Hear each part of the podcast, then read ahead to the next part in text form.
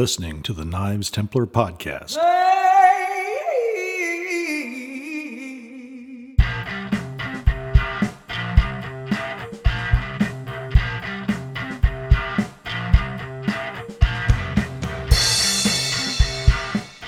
Hey guys, we'd like to welcome you to this episode of the Knives Templars.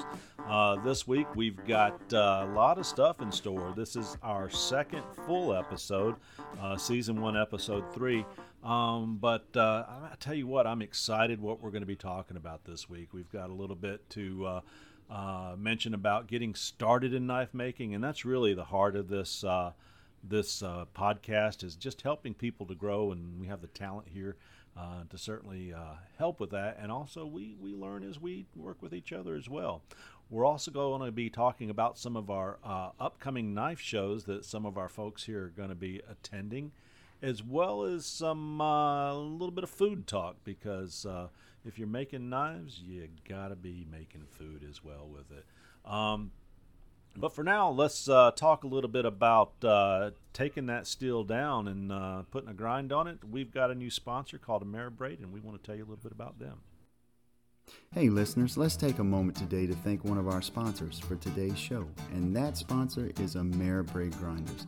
Eric and Kevin over at Ameribrade have sold thousands of these grinders, and they are super nice guys, and their customer service is excellent. I would know I've been personally using their 2x72 grinder now for two years, and it has changed my knife making to a whole new level. So if you're in the market for or looking to upgrade from that 1x30 or 2x42, then give Ameribrade a look. There you'll find they have three packages of grinders to offer. They have a mastery package, foundations package, and a get grinding package, in which all of them come at different price points. So I'm sure you'll find something that'll suit your needs as a knife maker. Also, Ameribrade has a ton of innovative attachments for their grinders. So listeners, you can find out about all of this at www.ameribrade.com. Go give them a look, see what they have to offer today. And now, back to the show. Otis here, Joey, Chris, Eric. How you guys doing? It's uh, been a couple weeks since we got together on the podcast. What you guys been up to? I worked on my. Uh, started to use my new uh, oven the other day. That was cool. Did the first heat treat. Um, didn't come out quite as well as I had hoped. It's but I'm I'm trying Parks 50 oil um, with uh, some 1084, and it was just the first time I had done it with the oven and with the Parks 50. So um, just had to fine tune that. Ran them back through a second time. Everything was great. Um, and then working on that uh, Damasteel knife that I've got. Um, normally, when I etch I a knife, I would go. Yeah, yeah. It, that yeah, was only it was beautiful. That was only to 400 grit with a ferric uh, chloride etch. Normally, when I etch, that's about what I'll go to is 400 to 600. But on on Damasteel, what I've seen is since it's stainless, if I go up higher, um, I'll get mm-hmm. instead of a contrast of two dark grays, I'll actually one of them will retain the polish of like the mirror, and so you'll get like a gray versus a mirror. So I'm gonna take it up to 2,000 grit um, hand sand. That'll be fun, um, and then I'll um, I'll probably and then I'll etch it in some warm muriatic acid, um, which sounds super you know scary and dangerous, but um, I think we've got a plan on how to do it safely. And then when we're done, we'll just dump it in my buddy's pool because he puts it in his pool anyway. So we're all good. so, uh, so how much how did, did that you... piece of Damasteel run you? Oh, Damasteel's not cheap. Um, no. Damasteel, like I got mine through True Grit. Um, I didn't order directly from Damasteel, but I ordered from True Grit, and they're they sell it by the inch. And so Damasteel patterns for a piece that wide, that's a that was a billet that was two inches wide it's somewhere in the neighborhood of fifteen to twenty dollars an inch. And how so thick is that? It's not cheap. Um, uh, the the stuff I got was just a shade under an eighth of an inch. Wow! So it was already not a lot of material there. yes. Oh yeah, yeah. It's already been machined down, polished down to the right size. I mean, it's truly a um, stock removal, but it's a. Um, I like to. When I was grinding it, it was a bit of a butt pucker moment, right? You're you're you're real gentle and slow. Um, we actually had a great question this week um, that came up. Um, Matthew uh, Rich said that he's going to be doing some hand sanding this week and wanted to know like what your go-to song is for sanding or when you're working at the grinder. Normally for me, hmm. it's something I want something with a beat. I want something that's fast. I like some punk. I, I want a little bit of. It's all about the drums when I'm hand sanding. Does the butt pucker puck Gordon. to the beat or what? Oh, that.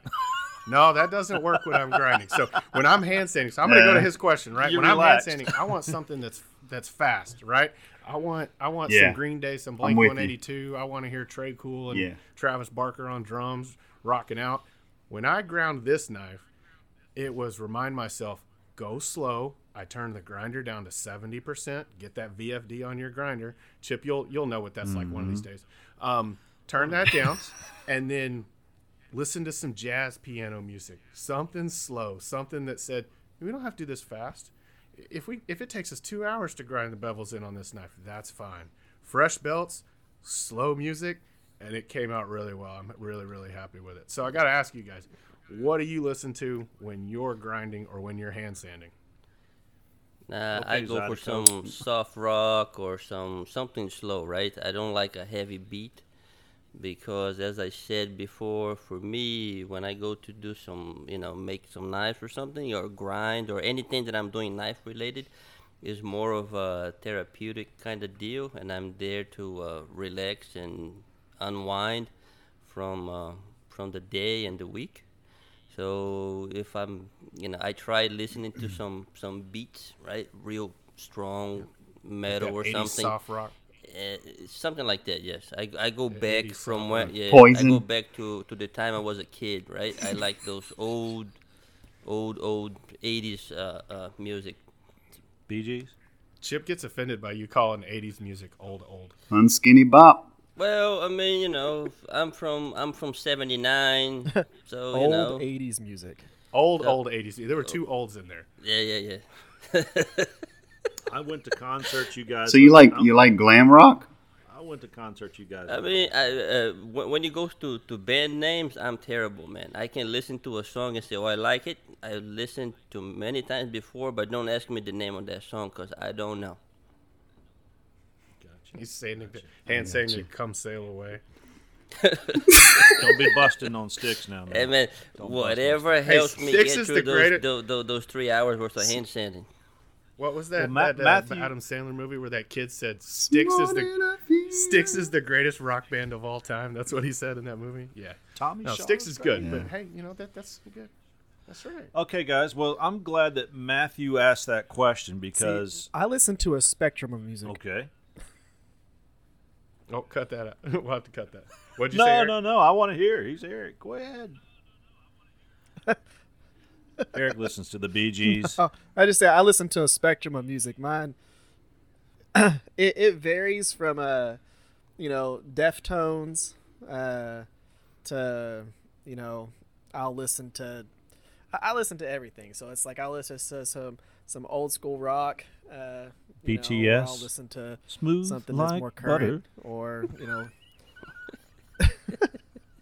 Smooth like Smooth butter. No, like I- butter. old school commercials. No, um, but no, it's seriously. I do uh, uh, Deftones or like Twenty One Pilots or you know something like oh you know going back to like the Eagles or something Oh, like I that. like you the know, Eagles. it's- Yeah. You know, it's a little bit of yeah, a little bit of everything because you never know. And then of course I'll listen to my uh, you know political podcasts and whatnot because I'm you know one Yeah, I of those keep my Gotcha. plot politics. What does the riot shop, so- listen to? Zydeco. So say Zydeco. the riot. So y'all know that's no negatory. Um, so you know that Santoku knife I I just showed y'all, right? Yeah. You listen to So Santana while, I was you made the sending that, I was listening. You listen to Santana while you made the No. Santoku? Um, no, I was actually uh, listening to uh, Megadeth, Symphony of Destruction. Oh my. Uh, so I'm kind of like Chimp. I like I like something uh, Yeah. upbeat, um, but I also like Stone Temple Pilots. Um, I like Green Day. Yeah, some STP.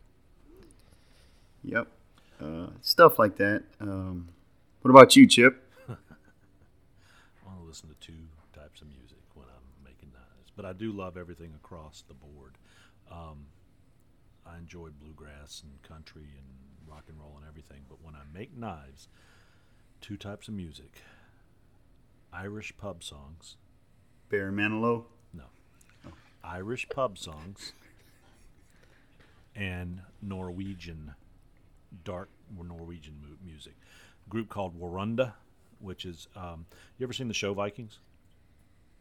Yes. Oh yeah.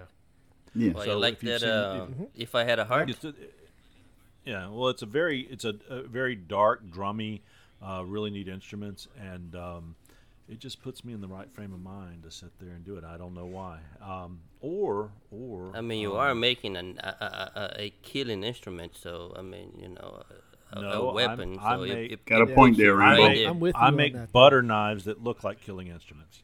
Um, Mm. but what the, I've the seen what you being, make, man. Ah, you, you make I've seen what you make. Uh, you make good knives, Chip. Thank you on a two by forty-two, I must say. Um, yes, butter, Butter knife. knife. That's a beautiful butter knife too, Eric, as you're holding it up for us to see.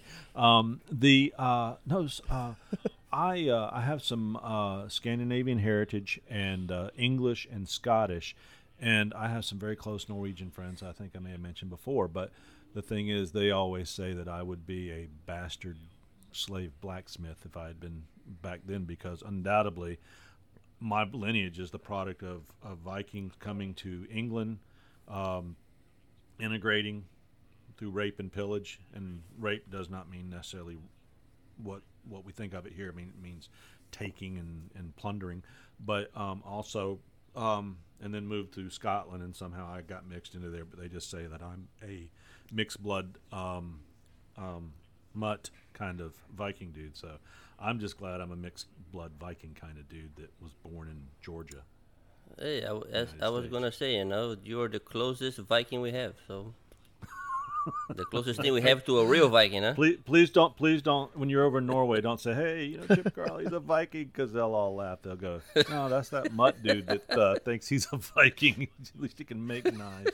Um, but no, um, but I, I enjoy, and I always have. I've enjoyed that kind of uh, darker music. But um, just so I don't sound like that's all I do. I mean, um, I'm all over the all over the board with music. I could be listening to Dwight Yoakam one week, and uh, um, I don't know. You pick a band, and I'll listen to it the next week. I'm all over the place. I even You listen mentioned to the Bolly. Irish pub songs. Yeah, love them. Yeah, so go go give. Uh, have you ever listened to Dropkick Murphys? I have love them. Love Listen to Dropkick some- Murphys. Yeah, Irish yeah. pub songs. Get some Celt- Dropkick get- Murphys. Get some. It's, it's like a Celtic punk, right? I mean, you're gonna mix. is. Like, well, it's Yeah. like you took Irish pub songs and, Yeah. and mixed it with Green Day or Celtic something, punk rock. Right. And that- and that's what's Punk good. rock, man. Go listen to some Dropkick Murphys. yeah, and I, I I love them. And out of uh, out of um, Scotland, you've got a, a band and bagpipes group there called Clanadonia. Look them up on YouTube sometime, Clanadonia, and um, they is the most beautiful, just drumline bagpipes going, and the leader of this particular group just dances all over the place. So I've listened to them making knives too. So I, I really like old school stuff. I like mi- Middle Ages kind of music and stuff, somber stuff. When I'm making knives, it just kind of puts me in the mood with the fire and everything going, and uh, the mood for making knives, I should say. and uh, and it's fun. But enough about me and music. Enough Well, I kind of derailed us there with that question in the middle of what I've been up to this last week. So uh, let's see. Let me toss it over. So the riot. What you been up to this week? Well, other than my uh, normal job, uh, which I don't know if I ever told you guys what I do. Copier so I, repairman. I build remote controlled. Wait, what's that, Chip? Copier repairman. you make a lot of similar looking knives. I didn't know if you. No, I build. I'm joking. I got you. I build remote control airplane tugs. So that's what I do. My day job. What's a remote control airplane But, uh, tug? I was gonna ask the same thing. So it's yeah. Have you have you ever seen like uh, BattleBots on TV? Yeah. Uh, something like that, yeah. Like fighting Yeah. robots. Yeah. So yeah, yeah. So that's what it is. It's it's a Tobot, and uh, that's the name of uh, our company. So, um, but not to get off track, but uh, so I've been working on uh, the two uh, hidden tangs. Uh, and I've just been taking my time. I used to build giant scale remote Uh, control airplanes. I'm cutting you off. I used to build giant scale remote control airplanes. You've interested me. Um, I used to build them professionally for folks and send them all over the. I sent them to France and England and all over the United States and Canada. when I would build them. So I'm getting it. I mean, what are these? What are these devices that you're talking about? I mean, are you building actual aircraft? Or are you building devices used on them, or what is it? Yeah. No, it's it's a uh, remote remote control operated uh, tug. So instead of like the regular tug that you would see, uh, you know, drive up to the airplane and latch onto the wheel, these are remote control operated. I operated. know what you're talking about. Oh, you're And, talking uh, about to actually move Yeah, actual yeah. airplanes. The tug, Yes, the tug is move the, yeah, the tug is the device that moves the plane once it's come to a stop. Yeah. Yeah, like a little bobcat, right? Just to go in there, hook up the uh, like a little like a little It's, tow it's truck, like it looks like a uh, itty bitty tow Yeah, it truck looks like to a little- pull, uh, airplanes. it looks like a little battle bot. That's why I mentioned battle bots. It looks like a, Yeah. a battle bot. I'm imagining it looking just like one of those. Yep, you just drive it. It has a carriage, a wheel, a carriage that you drop the gate on, and and you drive it up under the wheel of the airplane, and then it automatically How big are latches those? as it. Um, uh, we have three different models. Uh, the smallest and the intermediate are the same frame. Uh, they're like 42 inches by 42 inches wide. and they're able to And drag the- a, a plane. Yeah, they can. Uh, you can rotate the plane within its own wingspan. I mean, I'll I'll, I'll send y'all pictures while I'm while I'm working on them. One I'd day. imagine the But, battery um, power on that thing must be real good, huh? Yeah, that well, uh, y'all seen my finger, right? Remember the injuries we were Mhm, talking about? right. Yeah, that's how I injured it. Working on working on these tow bots. You got two 12 volt battery marine batteries wired in series, and uh, I did something very foolish and stupid. It was a rookie mistake, but um, Well, that that'll be a story for I another day. bet you ain't gonna. That's dedicate- cool. See, I was picturing something that you use for fighting No. remote control airplanes in the air, and I was like going, you know, you Yeah, saying me battle too. bots, and I'm like, ooh, planes are fighting in the air and some type of tug device, and but I know what you're talking about. Chip's mind just like went. He's like, "Oh man, I gotta know more about my this." Chip went the king right of the next rabbit to I was like. I'm, I'm starting a new podcast, and I'm getting into this, man. This is No, but uh, like uh, like I was saying, I've been working on. Y'all seen the uh, seen y'all pic sent y'all pictures. The uh, two hidden tangs. Working on the guards. I've just been taking my time since I've never really made a hidden tang. And uh, in between that, I managed to uh, knock out another Santoku, and kind of took Otisier's advice and um, kind of brought the grinds back, uh, the whole length of the cutting edge. So. Um, I was hand sanding that one uh, just before we got on, and I was uh, jamming out some STP. So you got a sweet Uh, looking hopefully- uh, shop, by the way. I like that um, background. Your shop looks pretty cool there in the background. Is that your knife shop there? oh yeah, I know we're on a, an Uh, audio yeah. podcast, but is, well lit and very nice looking. So appreciate it. Thank you. Uh, yep. I do have a bone to pick with you over But, what um, you've been doing, though. I had to chastise my sister. I really did. She keeps telling me how much she likes your knives. I'm like, buy one of his knives then. I don't care. so you've got a you've got a fan out there. you've got a fan in in Wow, Dover, Delaware, cool. Um, that just thinks that you make the most beautiful knives in the world. So she can just Delaware. buy your dang knives in. I don't care. well, I tell you, They are tell beautiful. your sister. That's your sister. yes, Is that your sister? You said, Chip? that is my sister. Tell your sister I said, thank you very much. I appreciate that. She'll probably tell you sometime. She was Um, very impressed with the things that you've posted. Otis Sear, Awesome. have you been a busy man the last Yeah. couple weeks? Uh, no, not at all. I mean, this week all I did was uh, work on a single sheath, um, and that is due to my OCD. If I start a knife and I'm not able to finish it within the week, I will go bananas. So I decided to just take a step back and work on a different little thing. I made the sheath. I, you know, I cleaned up my my little shop there, my little studio, um, and I will be starting a, a new knife on Sunday. So I will get it started on Sunday, and usually by Wednesday or Thursday, I'm already finished with the whole thing. Um, because last weekend, if you remember, I went to uh, Philly with my wife for our wedding anniversary, and that is a whole different story there. Uh, but yeah, so I, you know, I made home I came back home as Sunday Sunday night, so that kind of put a a wrench on my knife making for the week. But it was you know it, it's okay. Uh, you know I, I took a moment to uh, take a, a breath and take a step back and you know look with some fresh eyes. So I'm probably gonna be making something with those antlers that I bought uh, a few weeks back. I got them ready, you know, and You're gonna get them polished let's very see, nice. let's see.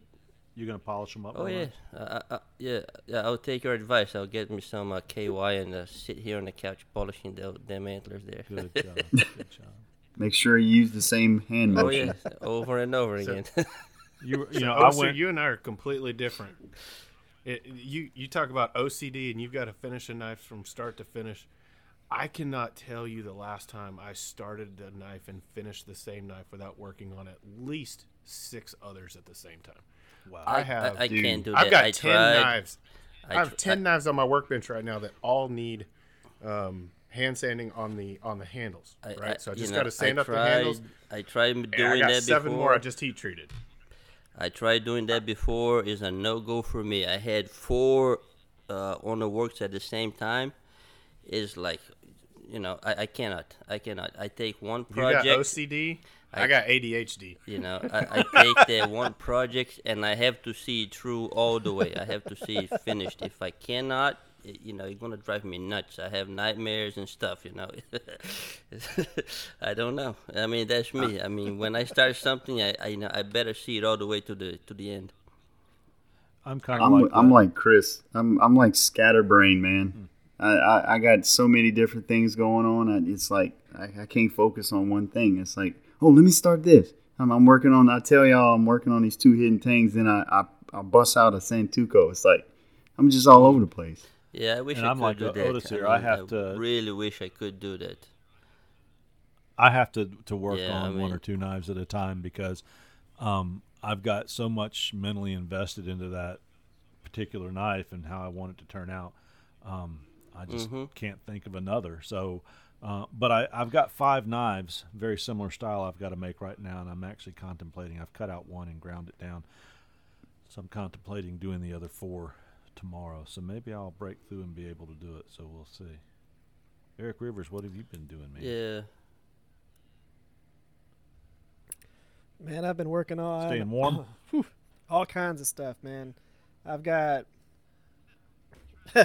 trying to stay warm, trying to stay warm, but no, I've been working on, you know, the challenge, the the dagger challenge for the YouTube knife makers challenge that we're working on. I've been getting everything ready on it and the amount of symmetry that has to happen on that blade is absolutely crazy uh, in order to because it's completely symmetrical so i've got templates for handle sections and like all of these different things because i've got to have a good base so having all of the grinds before i even technically start grinding it has to be perfect all the the edges have to be symmetrical the handle area has to be symmetrical the little divots and all the random little things so that whenever i start grinding the bevels they're You got symmetrical eight of those things. and uh, on top of that yes A butt it's, pucker it's gonna moment be at the grinder.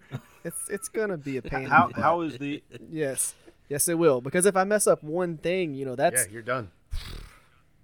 How is the, the um the um Darth Maul the whatever we called it the is that what we're talking about here or is this the the the two bladed?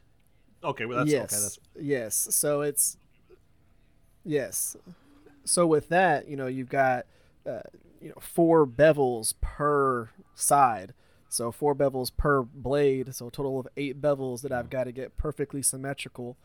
And um, it is gonna be a nightmare because if i mess up one i've got to change the bevels on the other seven to match that one.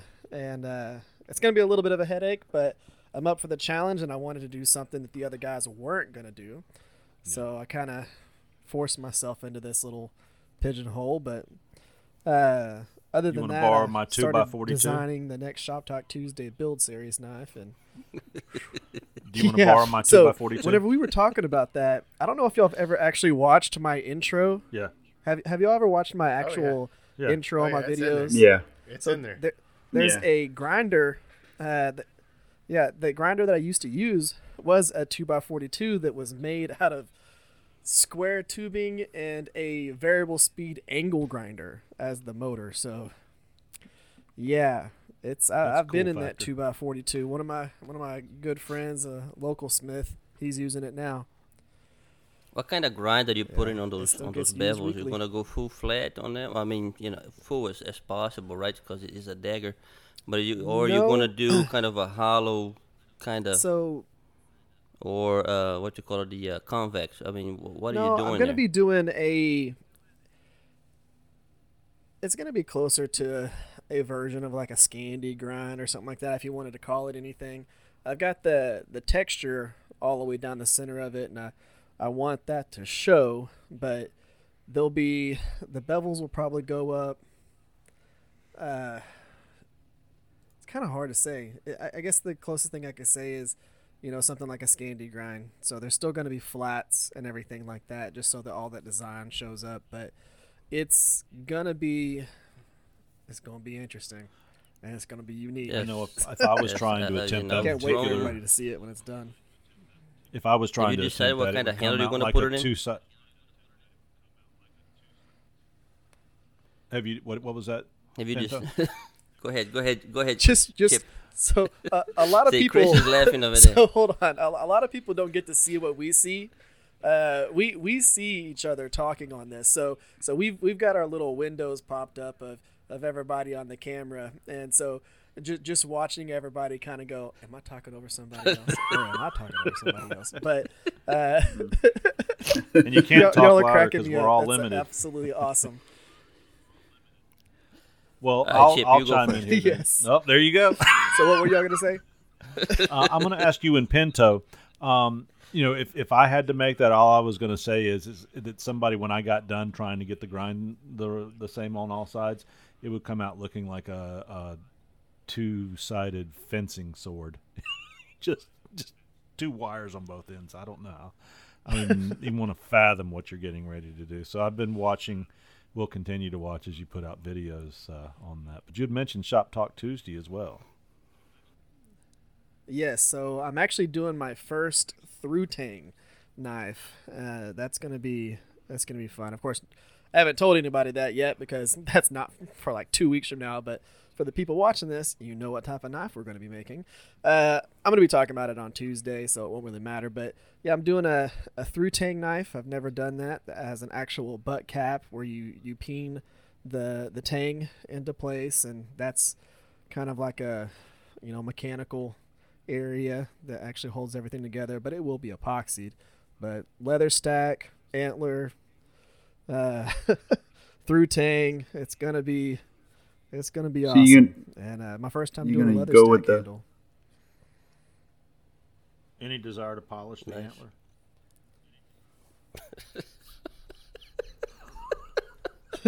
so, so- so, Eric, are you are you gonna do go with the an uh, wrought iron? Go ahead.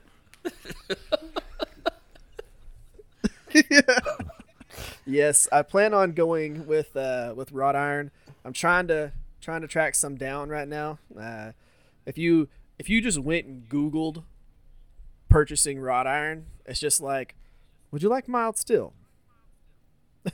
Nobody's exactly offering a whole bunch of that wrought iron. Yeah, So you it's hard to find. you can't go uh, take someone's uh, fire grate or It- cut. Yeah. Of course, I'd ask. you So, for- um, have you decided what kind of handle you're going to put it in there? I think he said leather stack. No, no, no, no, no. talking leather about the uh, the the, Oh, the, the the dagger. dagger. for the daggers. Yeah. Oh yes, so I'm doing a uh, a dyed textured camel bone. Oh wow. Wow. Yes. So yes. uh, it's it's it's gonna be uh, it's gonna be cool, and you know a lot of people are doing Very fluted, cool. you know, Korean style daggers, and uh, I wanted to have that texture and I got in touch with a guy who uh, does some stuff on Etsy, and I was able to to get these from him, and they're gonna be they're gonna be something else. It'll be my first time using it, but I'm really interested in it, and I wanted to use something that was, I guess you could say that that wasn't just your normal material. Have any of you used uh, what that's why I uh, giraffe bone. bone?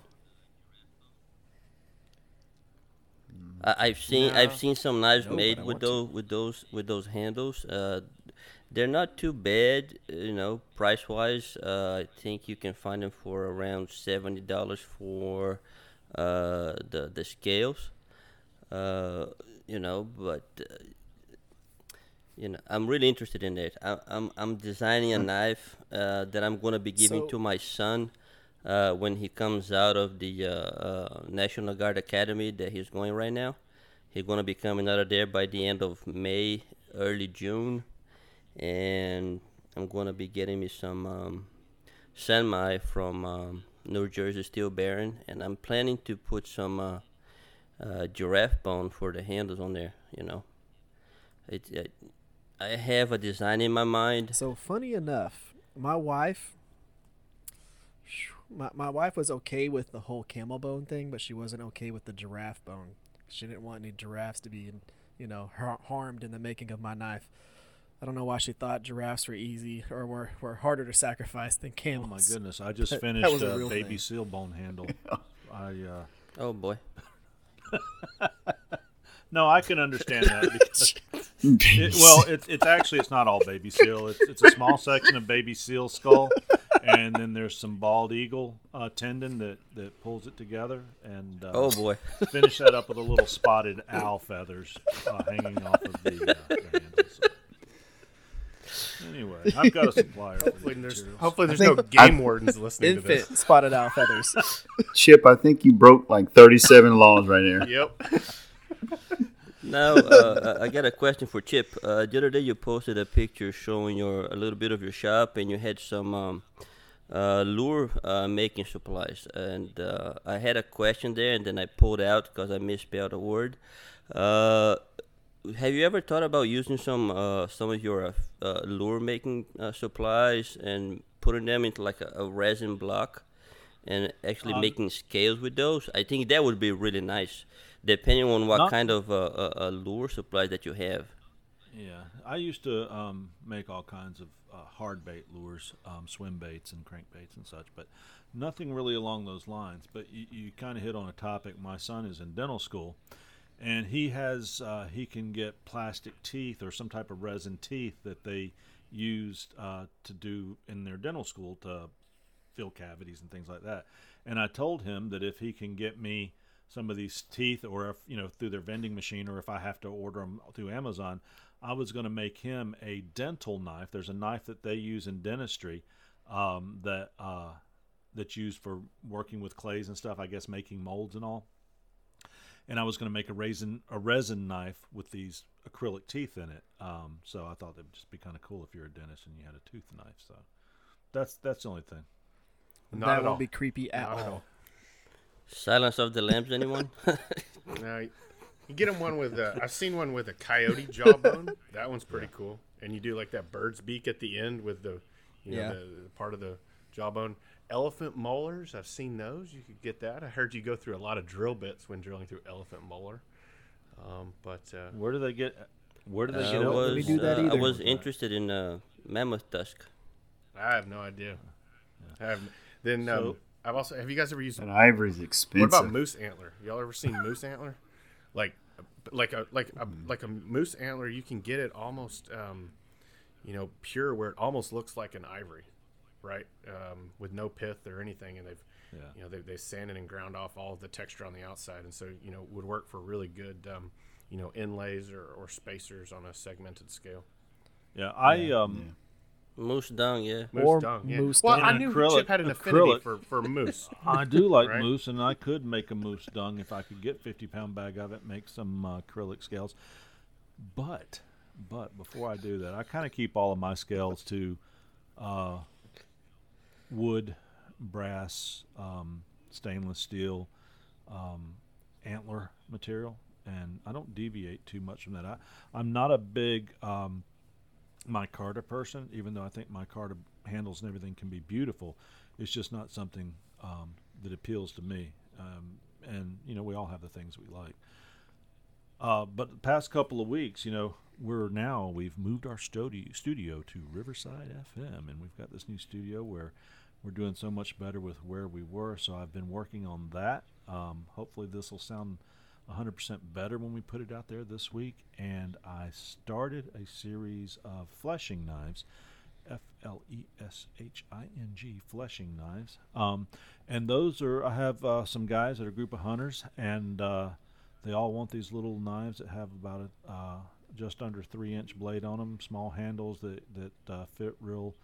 You know, you can carry it as an EDC, um, small pins, antler handles, and uh, have a lanyard hole in the middle. So if they want to hang it around their neck when they're fleshing out a, uh, a deer or, or whatever they've gone hunting for, pig, so on. Um, or they can carry it as an EDC and just put a smaller lanyard on it. So I'm getting getting quite excited about getting those turned out. Um, but I will tell you, let's go ahead and move on into our next section because or section because it sounds like we have been quite busy, and uh, you guys have been busy. You have uh, brought a lot to the table um, the past couple of weeks, and I want to make sure we get to that one of the things that uh, we had some people inquiring about, and they wanted to really know, uh, you know, talk about getting started in knife making and that basic equipment we all use. You know, here I am still using a 2x42, and uh, it, it, does a great job for what I do, but I do know its limitations, and that's why I aspire to move up. But uh, we've all had different levels, whether it's a 1 by 30 or files or whatever, so I thought we would jump in there right now. Hey guys, what was your source of inspiration when you first decided to make knives? You know, many go to the books and also some go to the web, uh, but many also head to YouTube for videos. Well, you know, we are fortunate enough to have Eric Rivers from the Rivers Experience as a co host on the Knives Templars.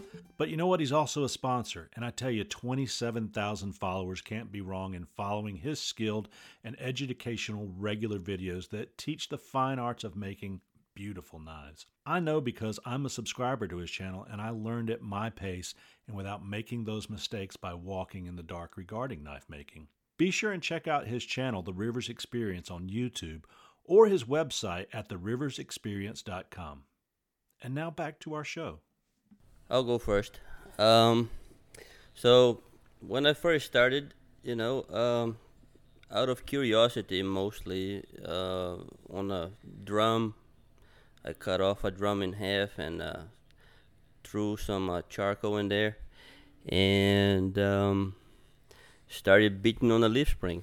You know, made my uh, first knife there, and uh, but it's you know it wasn't enough. So, and I also ha- at the time I had a uh, a, a uh, one by thirty from Harbor Freight was able to make a couple of knives there, but you know it's very slow progress. And then as soon as I could, I jumped all the way to a two x seventy two from um, OBM. Um, really good uh, uh, little uh, grinder there, and you know been working with it for for for some time now. I like it. I like it a lot. You know, that's that's that, that's how I started there. You know, simple uh, so you made your first motor knife oil with for. A, you made your first knife with a um, one by thirty using a, the eighty and one twenty grit that you can get at the Harbor Freight. Yes, sir. That's that's that's how it went. Yeah, kind of how I started mine too. Yeah. You know, we all start somewhere. You know, it's yeah. Uh, I talked about on the on the last one. yeah, we yeah, all literally. I talked about on somewhere. the last one using an angle grinder, but you know, for the first knife. But after that, I used a um, a hand file jig. Um, I think it was Aaron Goff had a video um, online of just using a, a hand file jig with um, a couple of uh, two by fours and an eye bolt, and you can change the the eye bolt to get the height to get the right angle. And yeah, I mean it's you, you spend a couple hours easy per side um, just to get a a pretty rough finish. Um, and then as far as uh, heat treat, um, a couple of soft fire bricks. Um, Eric, I think you, you've done this one before. A couple of soft fire bricks, and then I actually just drilled a hole through the side and used a map gas torch. Yep. Um, to where I can get the map gas torch going because it's a little hotter than the you know the propane and um, that and then some canola oil in a uh, um, in an old paint can and there you go. That's I mean that's the basic stuff if you want to get started. Um, if you want to start, you know, you want to um, hammer one out, you know, you could, you know, get it up to temperature using that charcoal type thing, and then you don't even need an anvil. You just need some, uh, you know, what they call an ASO, an anvil shaped object, right? A big piece of steel, railroad track, big chunk of steel. Go down to the scrapyard and ask them if they got a big old piece of steel um, that's just lying around that you know you can buy off of them and get that, set it on a stump, and go to town with a Harbor Freight hammer. Yeah, Right? You don't need much to get started. yeah, yeah. Even a Harbor Freight uh, anvil. A hundred I mean, percent. I'm- they're not that expensive. Uh, I mean, those are kind of soft. You know, if you go, if you you know bring Yeah, a they small are. little uh, uh, pin, you know, pin hammer, and you just tap it a little bit, and you're gonna see a little ding forming. Yeah, it's not good. Uh, imagine you Yeah. pounding on a piece of steel with a you know a three uh, three or five pounder. It's gonna go like you know, mush mush mush mush. yeah. It's not gonna be Just good. don't I mean, if someone's You learn Yeah. learn not to miss, right? yeah, you put a dent in that There you go, real Chris. quick. yeah, All right. Well, I I, uh, I started uh, watching videos on uh, on YouTube, and I saw the guys with those eye bolt files, and I'm like, no man, I ain't doing that. So, um, and I and, and as I got interested in it, I was like, I got to figure out how to do it. So I commend you, Chris, on turning a knife out that way, and I commend the guys. I did do. too. I'm not. Yeah, I'm Wow. not. and I'm not putting it down because that was it, too. yeah, yeah. Uh, but I uh, I started out watching videos. I'm sure I saw some of Eric's, but uh, a lot of guys were using one by thirties. I saw how they were heat treating their knives, and uh, some guy said you need a hair dryer and a pipe and a hole in the ground. And so my very first knife, uh, I did it on a one by thirty. Um, patterned it out, profiled it, um, filed it down, dug a hole in the ground, put a couple fire bricks on both sides to reflect the heat back, stuck a pipe in it that I drilled some holes in, uh, and uh, put the steel in there and walked away and came back and my knife melted. So I know I, I still got the melted knife. I had two knives that day, so then I put the second knife in and I stuck with it and it came out. And uh, I actually hardened it and used motor oil from a friend of mine who owns a gas station in town. Um, and uh, turned out actually a nice looking first knife. I mean, for a first knife, it, it was a knife. I got applauded on it. And I look at it now and I'm like, I can't believe I made that thing. But, you know, the, the thing is that so many people thought it was cool. Um, it inspired me to keep moving forward. And the guy who's got it still treasures it today. Um, but I, I realized very quickly efficiency, uh, belt chatter, um, the ability to get down on my hands and knees is not as fun as it was when I was your guys' age. So um, I uh, built myself a forge, a wood forge. I'd sat and looked at the Whitlox online for some time, and I'm like, I can build one of those. So I built a uh, a forge that's uh, it's got perlite and clay and sand in it, and then it's got lined with fire bricks, and then it um, I uh, have a, uh plumbing system with black pipe going up into it.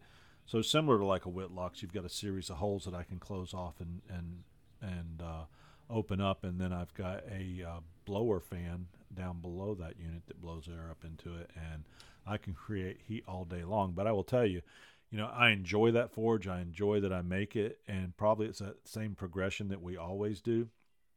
I'm in the process right now of upgrading to a propane forge that probably a year from now will be some type of heat treat oven. Uh, on the grinder side, I'm just waiting for June to get here because in June uh, I'm going to get a 2x72 because essentially, um, uh, as we've mentioned, the 2x42 is a, a, a great uh, shop grinder for whatever you're doing around the house. Um, but uh, you know, for knife making, I think again it's a natural transition. People will hit something on that economy scale that they can jump into, and I'm selling knives, and I'm you know people are very happy with the knives that I'm making, so I'm turning out some nice knives. But the biggest thing with that is I have to be very careful not to destroy the temper or to burn up a knife or to mess up the profile or something because it does it does run so fast. I think Chris was saying that um, earlier that you uh, um, you have to make up for that one third horsepower by running it at 80 miles or 80,000 miles an hour um, to be able to get the grind out of it. So it'll be nice to get a variable speed uh, in the future and just keep going from going from there. You know, I uh, I know that we've got a new sponsor, uh, so I'll be looking at their grinders and uh, probably where I will start first. But there's a bunch of great ones out there, so we'll see where I end up. But uh, I'm going to give our uh, uh, Ameribrade that first look and see what they got. I have a feeling from what I've already seen online. Question for you: Yeah, man. Are you uh are, are you heat treating your your blades before you grind it, or uh, Yeah, because I've if you, you know if you're doing your heat treat afterwards, uh, there is no issue with your uh, with your burning your your blade on a grinder. It's just not gonna not gonna affect it. Well, I actually do my heat treating after I do a grind, and I grind it down to about a millimeter and a half on the cutting edge, and then I heat treat them, and then I go back and clean off that uh, scale and the uh, everything with a second grinding and take it down just to the uh, edge where I'm going to sharpen it. Uh, and that team seems to do very good, and I don't burn any steel and, and ruin my uh, uh, ruin my hardening and my temper by doing that. You know, the, the tip is an easy place to destroy the end of a knife. So I uh, I have found that that works quite well for me, and I'm you know using a lot of water and a lot of water dips uh, to uh, to make sure I keep that blade cool. So I'm looking forward to going to a two x seventy two with a variable speed and being able to get some get rid of some of those demons that we deal with on those high speed grinders. Yeah, right. Right about now, I'm wishing I had a VFD. Uh, mine is uh, my grinder is still, you know, full blown horse and a half motor from Now, you Harbor can add a VFD to that, right? Uh, but it's yeah, I, I can. It's just that I've been looking into them, and some are like, "Ooh, there's a whole new grinder there just on a VFD." I I mean, yeah, I've been working fine for now, you know, up to now, you know, full blown open horse and a half going full speed on my on my grinder. But sometimes I wish I had a, a, a speed control there that I could bring it down to a more um, subdued uh, speeds in there. You know, I'll be I'll probably be gonna be getting one soon enough. It's just that I need to uh, sell a few more blades so I can afford that thing. I've seen one. I've seen. I've seen. I've seen a couple of grinders, and they already come with the VFD. But it's like, wow, man, this is you know spicy right there. There's a kind of salty price on that thing. But It- I'm I'm gonna have to take the plunge. It's worth it though. I got somebody recommended when I bought mine that they said buy the buy the VFD. You won't be disappointed. Um, you know, buy once, cry once. And when I was doing that Damascene steel knife, I mean, I've got that edge down to twelve thousandths of an inch, and I put a soft platen on. I use a, a soft platen with some old. Um, uh, I've got one that's leather. Um, I've got one that's uh, made from old Scotch Brite belts, and I've got one that's made from some uh, industrial wool. And so I can go in with a 400 grip belt, and there is no belt chatter right? because I'm working that, and I crank that speed down to 30, and I'm sitting there and I'm working the tip, and I can make multiple passes on that tip real slow before I have to dunk it in water, and just real soft passes. And I, I got it all the way up to 400 grit, and that was what I showed you guys, and what you know I posted out to Instagram and stuff. That was a 400 grit belt finish. Um, you know, right off, got all the scratches, went straight into. I did it started tonight with some 600 grit hand sanding, and I was I only hand sand 600 grit for maybe about five minutes, and it, I was done. Like all the 400 grit's gone, um, and then moving right up. Um, so it's uh, having that VFD. Plus, if you're working handle material, especially if you start getting into um, some of the micartas, um, paper micarta, you go you can burn paper micarta real fast, um, and I won't even. I did paper micarta, tried it once on the two x 42 and swore it off and said I'd never use it again. And one of our sponsors talked me into using it again going forward. Now that I've got the VFD, I can slow it down and it's nice and smooth and it's it it is definitely if you're going to invest in a two x 72, um, just you know save a, a few extra bucks and um, and, and get that VFD. It's uh, I don't think you'll regret it at all. Eric, tell us about your journey into knife making. Well, for one, VFD is one of my uh, future purchases. I made the awesome mistake of getting a belt drive. Um, you know, the three different little pulley belt drive uh, set up on mine, and yeah, I plan on going to direct drive and VFD. Uh, for one, I want to be able to go uh, forwards and reverse. The being able to reverse your belt is something that I've seen a lot of knife makers do that I just think is amazing, and I really want to be able to do that. So I'd agree. Uh, VFD is huge. Now, I, I've always had a, you know, a, a very simple way to to tell people uh, for like beginning knife makers. You know, keep it very, very, very simple. Invest the least amount of money possible, and make a knife, and then decide if you want to be a knife maker as a hobbyist or whatever, and then start investing your money. Don't go into it and drop a ton of money and then decide, oh, well, man, this guy, I'm not into this. This is not me. I don't want my whole shop being covered in steel dust because that will happen. And you've got to decide that this is something that you want to do. But I will tell you this I watch videos of people using file jigs, and you'll have a quarter of the comments people saying, You didn't forge it. Are you really a knife maker? If you only knew how much work it took to hand file a knife, and I'm not just talking about the bevels, but also the finger choil, the handle, the spine, draw filing, all that stuff, that is so time consuming. And if you're willing to put that much work into a knife, you are a knife maker. And this is something that you should be doing if you're willing to put that much work into it. And it takes so much work. So, for the people who think that all knife making is what you see on Forged in Fire, you're incorrect. You don't need all those tools. Those tools are helpful, but it's not a necessary thing. Get yourself a little forge that you can make from home. There's about 30 videos on YouTube to learn how to make a small forge with a map gas, propane torch, all kinds of different things. Get yourself a 1x30 and then one of my biggest things that I suggest people get is a drill press. You know, we always do so many other tools, but being able to drill straight holes through things is absolutely amazing for your fit and finish on your handles. So, absolutely get a drill press and focus on fit and finish because if you want to be a knife maker, you really need to be able to put out a quality product. There are so many knife makers out there that don't focus on fit and finish and you're not really doing your customer a you know a real service if you're giving them something that has grind lines in the tang from your handle shaping and all that stuff. So focus more on fit and finish. You don't need expensive tools to be able to do that. Just take your time it's interesting that you say that you because use hand tools to do I, it.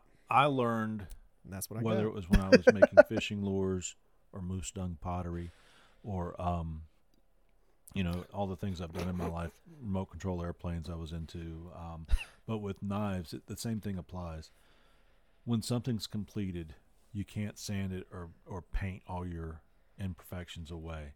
You've got to pay attention to the little steps in each step that you do to make sure it's square, it's true. Nope. Now, a knife itself is every knife I make is 57 mistakes corrected as I made it. Um, and what I mean by that, they're not always physical mistakes. It's just things that you you go along the way as you're putting it in order, but also being able to go back and make sure that, like you said, the fit and the finish, the sanding, the little details, because as it comes together, you don't end up with all those funky little things that stick out here and there that say, I, I wish I could fix that, but I can't do it now. Other thing you mentioned, I think, is really kind of funny because I've had people say this to me, like, well, do you forge knives or Yep. do you just remove the steel? And I'm like, I make knives. You know, there, there's people that are that are blacksmiths. Yeah, there's people that that do stock removal. I have uh, beat some steel into place. I've never made steel. I've never made Damascus. Damascus doesn't particularly interest me. Um, but uh, at the end of the day, you're a knife maker, whether you forge or remove steel, and I can do both. But you know, it's just a crazy, crazy comment when I get it. Yeah, I have a, I have, I have, I have something to say about that too. Um, you know, right now, uh, it's so easy to get perfectly made steel, perfect grain, perfect structure, perfect thickness, whatever width and length that you ever think about, you can get it right now with the click of a mouse. Okay, and um, honestly, all all I do right now is right now at the moment is stock removal. That's what I do. I plan in the future to start forging some things. I want to do some uh, Damascus and stuff. Uh, but look, let's say I go to, you know, uh, I buy a 1084 piece of steel. That steel comes as perfect as it gets from the, the, the manufacturer. Is soft, is annealed, is uh, ready to work. Right? Ready to work. And uh, okay, I grab that two inch wide piece of steel, quarter inch thick. What are my options there? Beat it into shape, screw up, quote unquote screw up the structure of the steel, run the risk of damaging the steel, right? Because you're hitting and beating, hitting and beating. And then after that, if you don't do a proper uh, normalizing cycle in there, if you don't do, you know, at least three normalization normalizing cycles, I mean, what are the, the, the chances that you're going to split that steel the first heat that you give it on a branch or something? You know, I just don't see a real value of me forging and beating a, a blade unless I'm chopping from an axle or you know like they do on Forged in Fire. Oh take a piece of this axle and beat it into a knife for me right? Uh, you know right now it's just so easy quote unquote to get good quality steel. As perfect as it gets better than what you're going to get you know by forging something you know. It's, it's, this is just me right? Um but as I said, Notice here, it's it, it, that's my biggest pet peeve is is you know the the comments on. Um, well, did you forge it or did you stock removal or did you just stock removal? Right, all steel's forged, right? Just like you said, all steel's forged. If you read Dr. Larrin Thomas's book, um, Knife Engineering, it, he talks about it. All steel, you know, they, they take it and it, it goes from like a you know a ten inch thick billet and they and they they cold roll it or they hot roll it down to a quarter inch. So what you did with your Thor hammer, that last extra little bit, didn't do anything. You know, I've gotten in arguments with with bladesmiths who um, tell me that well, by hammering it, I'm compacting the grain and I'm making it tougher on the edge. I'm like, you don't understand how physics works, right? Um, Dr. Thomas actually has a blog post about this. Sure, every time you're hammering it, you're breaking the crystalline structure to make the crystals smaller. But the second you put it right back in the forge to bring it up to temperature, the grain grows. And now you're hammering it. And so it grows and then you break it down. And it grows and you break it down. And then what happens? What do we all do? We normalize, right? We put it through some normalization cycles and that helps soften and shrink the grain before we then go in and heat treat. So it's BS. Anybody that tells me that, oh, you know, oh, you just stock removal, I just look at them and nod my head and say, thank you, you're not my customer. and Nah, man. You know right? what? You know what you should say. You know mm-hmm. what you should say. I thought about it. Oh, I hand forged it under a blue moon, butt naked on the night. You know, beat it with my two Thor hammers there for ten hours. See, I don't know, want I to picture ground that. these bevels in with my teeth. Yeah, see, I- you Rambo, Rambo in the woods was fine, but hands. naked, You know, naked Pinto and uh, because you know, Yeah. you know what I what I notice is what people like is the the the mysticism of making a knife like they see on a movie. Some old master in the mountain beating a piece of uh, molten steel. By the way, right?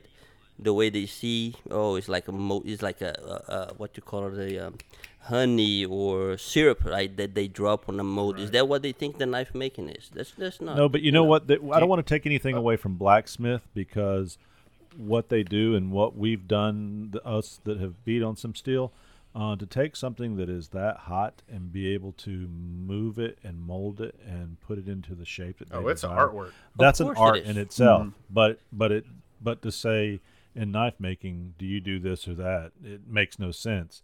But if you say, are you a blacksmith or a knife maker or both? You know, there's a there's a question to answer there. But yeah, it uh, it doesn't uh, doesn't really matter to me which way. So, real quick, one of the things that I want to hit on within that little subject uh, just real quick on that subject. Most of the knives that those people buy who say that stuff, you know, they bought their knives from Walmart, from Academy, and all these different things, and none No. of those knives are It's all forged stock removal. uh, to shape. They're all stock removal. Almost every pocket knife that you will ever get is going to be. Yes. A What about the forged in pocket fire cutlery Most of them set at Walmart? machines, not humans. So, just you know, some of those people. Hey, and that's definitely hardly done by hand. Um, but I will tell you, me personally, I like do too. forging knives. I like stock removal. me I like too. both processes.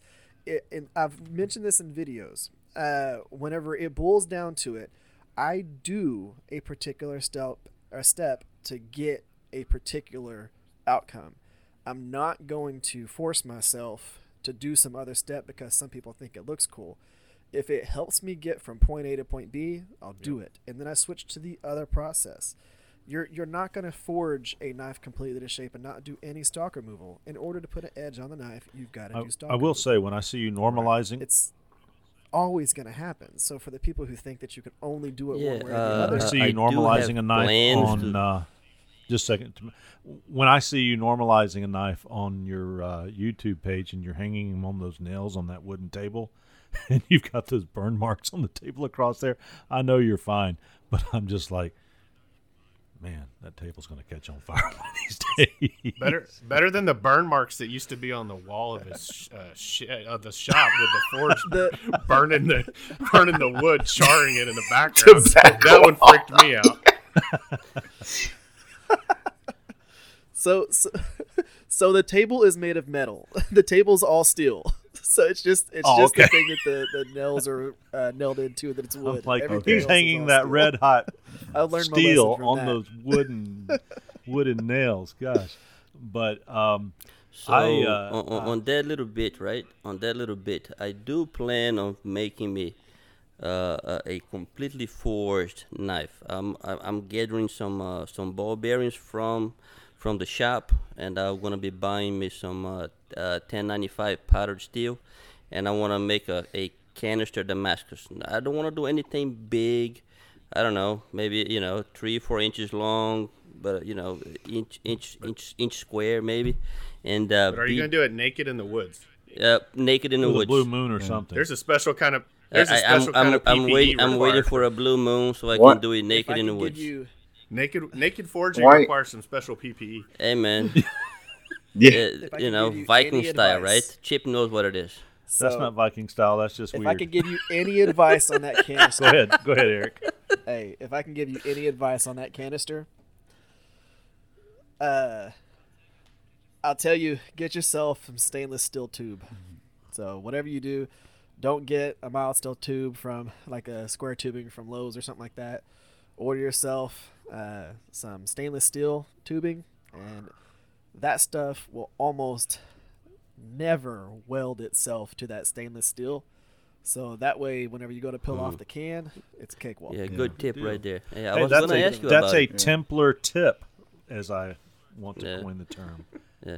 I was going to Templar's ask you about it because you know I never done it before, and I'm interested in doing it. So I have some uh, a, a, a can full of uh, ball bearings that I keep it in oil to keep it from oxiding, you know, getting getting rusty and stuff.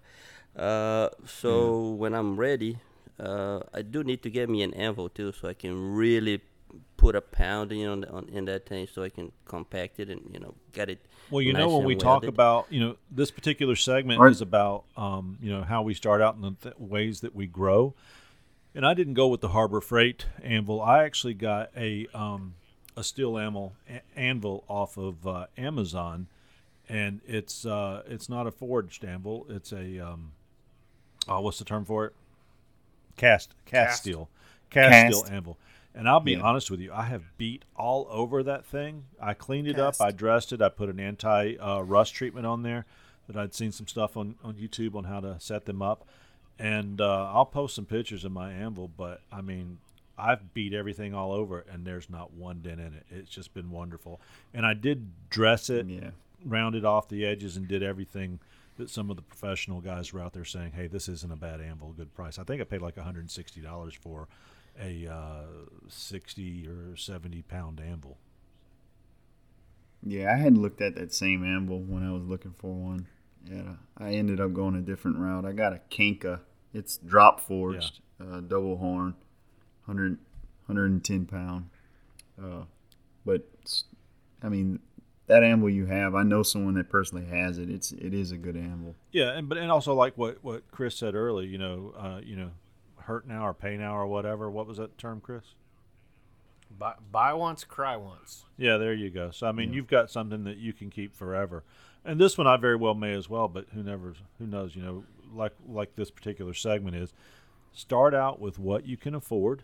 Uh, there's many ways to make those blades, and work yourself up. And I will tell you, uh, a good place for uh, learning and going through those steps is uh, not only uh, uh, YouTube and the Rivers Experience. There's many great videos out there, but also joining TRE on or the Rivers Experience on Facebook and team up with a bunch of about a thousand other knife makers out there that are contributing to uh, lessons and how I did and what worked for me every day. So those are great sources uh, out there. So that as you go and grow with your skills, you can set and move up along the lines, and you don't have to make the same mistakes that others did. You can learn from them. We're going to go ahead and break now uh, and go into our next segment. But before we do, we want to introduce you to another sponsor who is providing some great scales in the knife making community. As knife makers, we all know the importance of quality handle material. Something that's both tough yet beautiful will increase the value of your knives and allow you to build something that your customers will love. When it comes to the handle material for my knives, I choose Swieczkowski scales. Run by Sarah Halpane and her mentor Alex Swieczkowski, they have a combined 20 years experience making handles and knives. They offer stabilized burls, exotic hardwoods, vintage micartas, and some of the best segmented scales in the business. Find them on Instagram at Swieczkowski Scales or on their website, swieczkowskiscales.com. That's S W I E C Z K O W S K I scales.com.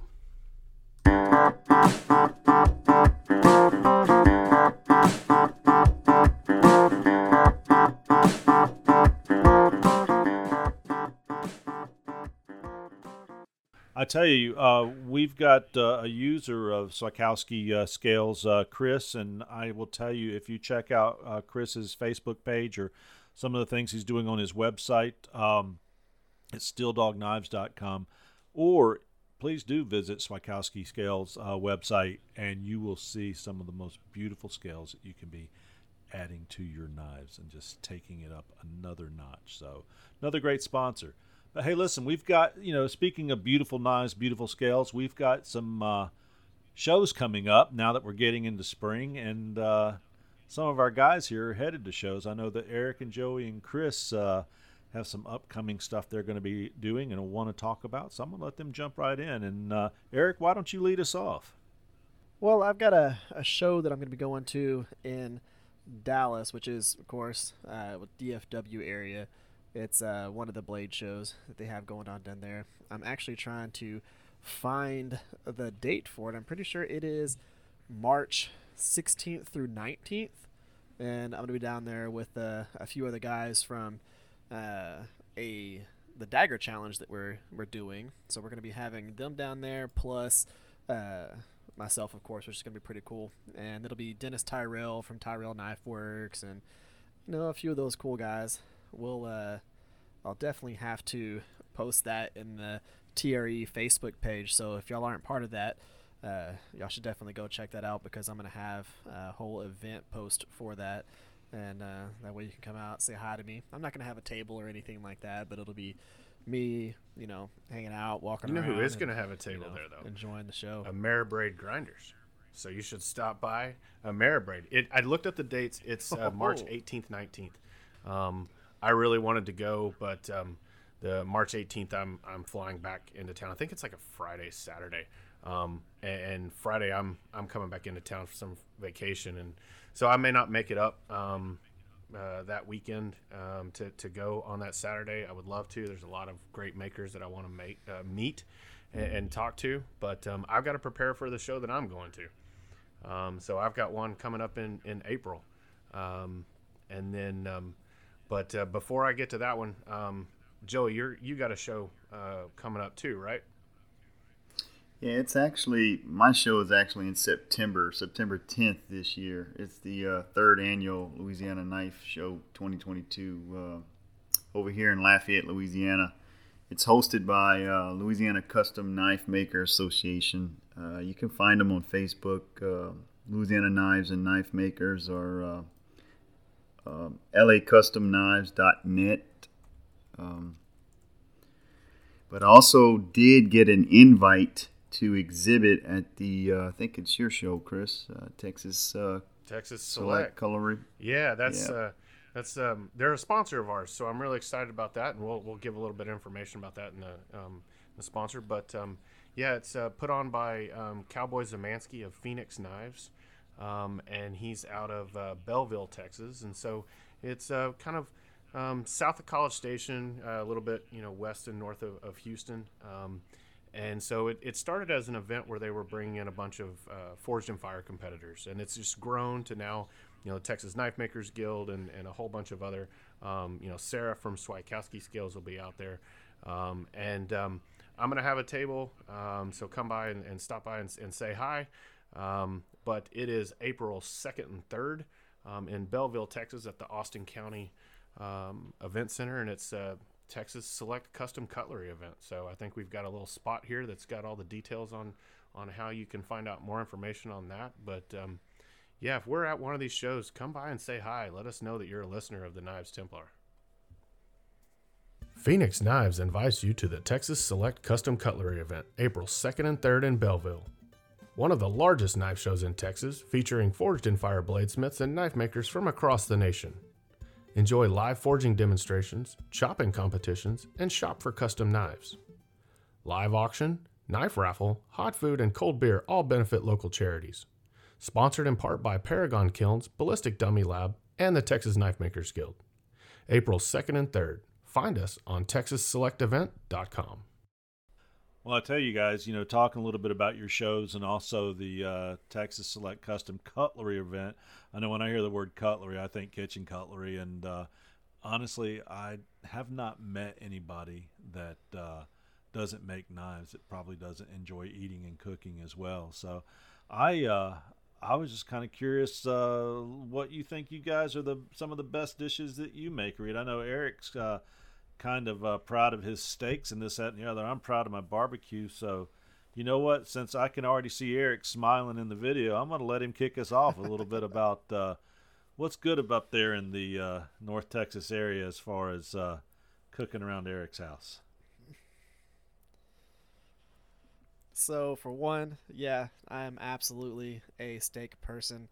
Uh, I eat it very often, and a lot of people think, well, if you're eating steak that often, I mean, you must have a crazy budget for food. For one, if you're cooking your own steak, it's not super expensive, especially if you go and you befriend your local butcher.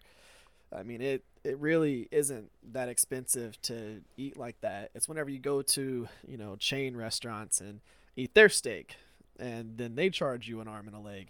For me, I, I, I cook it often, and I've got my own seasons that I use that I've made up and modified over the you know the last few years, and I've kind of perfected it. I know uh, know exactly how long to cook them to get whatever temp I want. And if I have some psychopath that wants to eat one of my steaks as you know well done, I just I tell him how to to make a juicy well done steak. But I will tell you this: don't do that to yourself. Yes, don't do it to yourself. It, it ain't worth it. If you want a well done steak, you need chicken Or shoe leather. You need to get yourself some chicken and eat chicken. And Yeah, steak hey- is not your Eric, thing. gr- Yes. I- i- If you don't like a juicy mm. medium steak or medium rare or No. rare Yeah. steak, Well, It- guy. you, Steak you bring up a your great point though, befriending your local butcher. Like uh, I haven't done that yet, but but hey, maybe what do butchers use? I think they use knives, right? So maybe if you offer to sharpen the butcher's knives, maybe he will give you a Yes, deal they on some do. steak. I'm just saying. Yes, yes, mm-hmm. yes. Or you take him a nice uh, uh, two-sided dagger with uh, so I've lucked out. My local butcher, Edward Let Scissorhands cut of up some meat tenderloin with it. slicing and tenderloin. just start Oh, man. From a them up. I pay, I'd pay to see that. Yeah. So, uh, Um, so uh, here in Yeah. it will kill. so here in North type stuff. Alabama or Alabama in, in general, we are all about the barbecue. And I grew up in North Carolina, and that's a vinegar-based barbecue. But I pride myself on uh, uh, either shoulder or butt um, pork. Uh, cook that baby for about 14, 15 hours in a uh, in a slow wood smoker. Sit out there and tend it uh, the whole time, and um, when that thing comes off, just kind of watch it fall apart off the bone and peel it throw a little red Alabama red sauce on it and eat for days. But uh, it all comes down to the the preparation. I I run my uh, smoker at about 225 degrees, but my meat uh, I set it out and uh, let it come up to room temp. I cover that thing in yellow French's mustard, and then I take the uh, Carolina Chips butt rub and uh, and smear all over that thing, which is a proprietary blend. Blend, um, and like I said, about 14 hours later, uh, it's delicious. Last hour, as it's cooking, I take a little drink called Cheerwine, and Cheerwine is a cherry soda, cherry cola soda out of North Carolina. I grew up drinking, and you just spray that uh, outside of it, and the brown sugar and the peppers and the pepper and, and all of that kind of caramelizes on there and it puts this nice crust. And i will tell you you guys will probably never eat steak or avocados or whatever it is that you think is a great food ever again. But north alabama pulled pork about you chris Well, I'm in Texas, so for me, it's um, you know barbecue's a little bit different, right? There's not a lot of uh, it's not as much pork. It's it's more beef and and you know a good brisket, um, but also Tex-Mex, right? I mean, I grew up in a Tex-Mex restaurant. My dad used to manage a Tex-Mex restaurant, and um, so for me, it's about tacos. And I'm not talking those hard shell tacos, you know, like you get from Taco Bell. Don't get me wrong; those are good in a pinch. But I'm talking some fresh homemade flour tortillas. Um, I like brisket tacos. Something about brisket. You were gonna mix some uh, some Texas beef in with some Tex-Mex tacos and some brisket tacos with some some grilled onions, fresh sliced jalapenos, uh, some Monterey uh, Jack cheese, a little bit of avocado. Grill that up, almost um, you know, get that nice crispy flour tortilla, almost like a quesadilla, and man, eat that. There's a there's a great place in Dallas that I I try to mimic what what they've done. Um, it's called Mia's Tex-Mex, and if you're ever in Dallas, stop at Mia's. It's they have the best brisket tacos on the planet, but that might be one of my all-time favorite go-to meals. Well, um, like Eric, I'm a steak guy. I love steak. I love steak. If I go uh, more than a couple of days without having a piece of nice bloody steak, I'll be uh, feeling. I'll be feeling it. You know, it's like uh, it's like an addiction almost.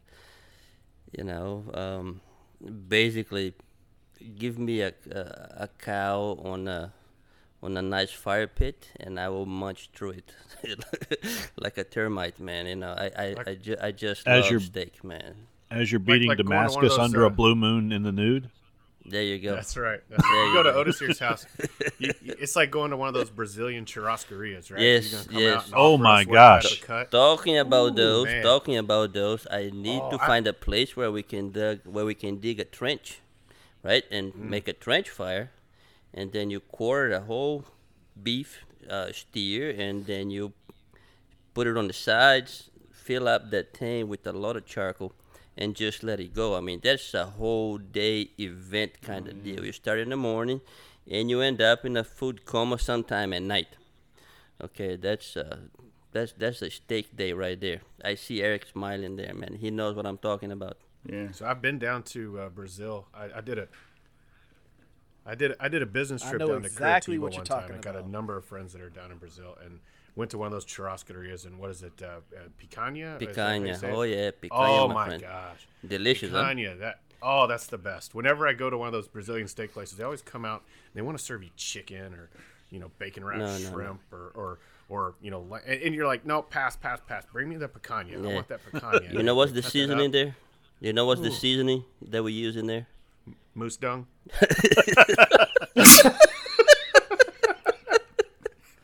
I like how he said it with I such think a we've straight got face. The, uh, I think we've got the title for season one, episode three.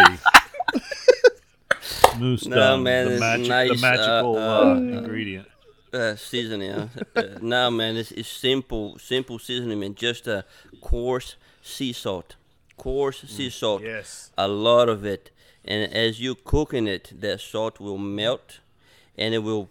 Uh, I think the word is osmosis. Uh, you know, so the salt will penetrate all the way through into the meat, and it's like wow. You know, a lot of people like to. You know, that's one of the things I found weird here in America is that when you when you when you go to when you go to a barbecue, you know they stick uh, onions and tomatoes and potatoes on a barbecue. I mean, come on, that's not a barbecue for me. When you talk about a barbecue, I, I my idea of a barbecue is a whole cow on the fire. You know, What grit is that Go sea ahead, salt, Grit. by the way? Exactly.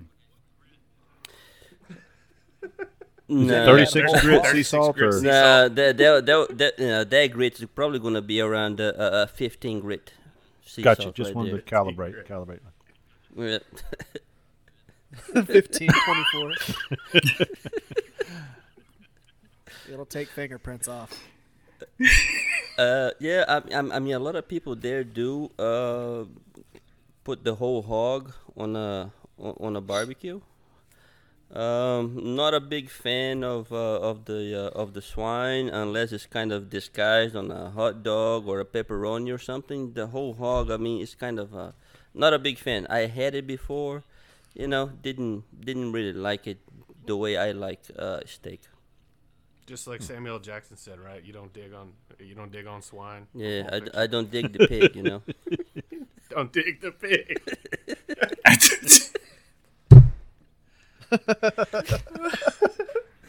He's, that's a really good one. yeah, that might be the title. dig the pig. We've we've got so many. Uh, yeah, pig. moose dung and dig the pig. I think that's it right there. What a, Yeah, What right. about Riot? Riot? Riot's in Louisiana. They got some Yeah, great food. I, I seen him. I seen him cooking So- some crawdads or something, man. You know that's um. It's that season. So, Mud bugs. yes, sir. So, as, as much as I like steak and barbecue, I mean, I'm from Louisiana. I mean, we got Cajun cuisine over here. I'm talking about shrimp Alligator etouffee. I'm talking about cochon de lait. I'm talking about all these good Cajun cuisines. I mean, ah, man, I mean, you just name it. See, we all But, sound I like mean, 1084 steel got- right now, and and- he sounds like, uh, um, you know, Dama steel. Damascus or something. Yeah, yeah. With with his description, I, I, like y'all are just making 1084, man. I'm I'm So eating I- Damascus. I actually dig the pig, so um, I like doing the cochon de lait. I mean, you know, you get it, you roast the pig all day, you cut out the little gratons in there so you can get the crackling in the skin. I mean, and then you get a little piece of bacon on it. It's like, oof, man, it's it's a heart attack waiting to happen. But I mean, it's uh, it's so good. I mean, and there's so many dishes over here. I mean, it's just hard. Yeah. Yeah. It is a good heart good attack. heart You hear how his his It's Creole many speak dishes. went up to about a factor Oh, of ten it when he started out. talking about food. Yes, I noticed. That accent, that accent comes out. yeah, Yeah. I noticed. I noticed. Yeah. You know what I've It's, learned? uh, you know what I've learned though with this segment? I should have eaten before we did this podcast because I am starving right now. So so what You and me talk both. of food. what do you what do you what do you say when you go out to kill the kill the pig to eat it? Just like shoot it, man, shoot it. Is that you know? Shoot him. Oh, shoot him. shoot him! Shoot him! Shoot him, Shoot pig. him! Shoot him, Lisbon. Shoot him! Shoot him, Lisbon. Motherfricker! Shoot him! I met him one time. He was pretty cool. He sounds like that in real life. Oh yeah, Troy Landry. yeah. He's he's he's a cat, man. Yeah. He's a cat. I think he's wearing the same shirt too, like he's wearing in every episode for like nine seasons. The one that doesn't fit. Yeah. Hey guys, I think I'm looking forward to us all to get together. We're going to have to uh, bring a have a potluck when we come together, and we'll see uh, just how much we enjoy each other. And I am looking a little forward to some of that Louisiana uh, food. That sounds great. Let's go ahead and get us uh, another uh, sponsor ad in here, and we'll be right back. All knife makers need abrasives, plain and simple. Here at Knives Templars, we're proud to partner with Phoenix Abrasives. I used to get my belts from another company, but they spent more time on marketing than they did customer service, sometimes taking two plus weeks to ship my order. That's not the case with Phoenix Abrasives. They're obsessed with committing all of their resources to customer satisfaction. Whether you're using a 2x72, 2x42, 1x30, or something else, they've got you covered. They even carry Rhino Wet Sandpaper. So go to phoenixabrasives.com slash shop and enter promo code TEMPLARS10 for 10% off your next order. Hey everyone, welcome back. Uh, we got a question in the other day. Uh, someone was asking about uh, what was our favorite movies that we like to watch. Um, so, Chris, uh, you want to take that one? Oh, I can, yeah. I mean, for me, my go-to favorite movie of all time is Empire Strikes Back. I just, it was the time I was when I was a kid when it came out. Um, you know, it just made a huge difference to me. I absolutely love it. Um, but if I had to go like top three, I'm I'm thinking that one probably Pulp Fiction. I love Pulp Fiction. Again, another time in my life when I was a teenager when that came out. Um, and then I don't know on the on the third one. I, I love a good Princess Bride. That's a great you know story to follow along. But um, I don't know. That, that's what I'm gonna go with. Empire Strikes Back, Pulp Fiction, Princess Bride. That's my top three. If they're on and I see them on, I gotta I, I have to watch and I gotta watch to the end. Huh. Princess So, Bride. nice. What what? Yeah, it's a great movie, man. It's got everything. It's got Uh, it's a swords. good you know, movie. so sword maker. It's quotable. It's it's really good. I like it. Yeah. It, it I like it. My It's got wife Columbo. likes it. It's kids got like Columbo It. in it, so it's cool. Columbo. You know, You know who Columbo was? Columbo was in that. Oh That yeah, that's the- right. yeah, he, he was he- the he played the- the grandfather. Yeah, he read it to the to the kid, Fred Fred Savage, right? Fred Savage was the little kid from the Wonder Yeah. Years, right? Peter Falk. No, think, that's was the guy I like that movie. Columbo. Andre the Andre the Giant. You know, I mean, come on, it's it, that's a great movie. I hope they Well, I- never remake it. I'm gonna shut this down right here, real quick. My top three is uh, Smokey and Oh, never, never. make- Smokey and the. Bandit is number Smokey one. Smokey and the Bandit. Smokey and the Bandit is number two, and Smokey and the Bandit is number three. Now that's Mm. not Smokey and the Bandit one, two, and three. That's the original Smokey the Bandit three times. You, you know, anytime it's on, you got to watch it. I will put anything by Clint Eastwood as number four, four through one hundred. Smokey and the Bandit. Through 100. It's pretty valid. Yeah, Yeah, it's- the, valid. the top the top one hundred mine are all movies is from one Smokey and the. Bandit. That's it. The problem is, Chip. I think you and I were the only ones that were alive when Smoking the Bandit came out, and um, well, maybe not because let's see. I'm looking it up here. It came out in '77. Depends on what month. I might not have been born yet, so you might have been the only one alive Yeah. when this movie came out. It's a good movie. Don't get me wrong, but Was not alive. you're showing your age a little bit. Hey, I enjoy a good El, Diablo, El Diablo sandwich and a and a uh, Dr Pepper. There's a lot of things you can quote in there too, man. hey, Bandit, got you? Yeah. See, mine Oh, Hey, Eric, got your ears on? Breaker one nine. Yeah. What do you have to say? What are yours, Eric? Yeah. no, my, mine are literally all from the '80s. So, um, of course, I'm a I'm a, a Good move. Highlander Nice. guy. So, Highlander, uh, and then we're gonna we're gonna go with uh, uh, Lost Boys. Good. Yeah. You know, that's yeah, some of the people have never heard of these particular things. Hopefully, they would. Uh, and uh, the one that most people never, ever, ever, ever heard of. It's called the Wraith. I think I heard about it, but um, Yeah. What do you think it's about? I highly doubt y'all know what that movie's about. I don't know. I, n- I never heard of it. it's got Charlie Sheen in it. Oh, is it the one where the guy that's Wraith? driving the fancy So, the car, the ghost uh, driver? Basically, he comes. He, he Is that it? The ghost driver? with the car. Yeah. Yes.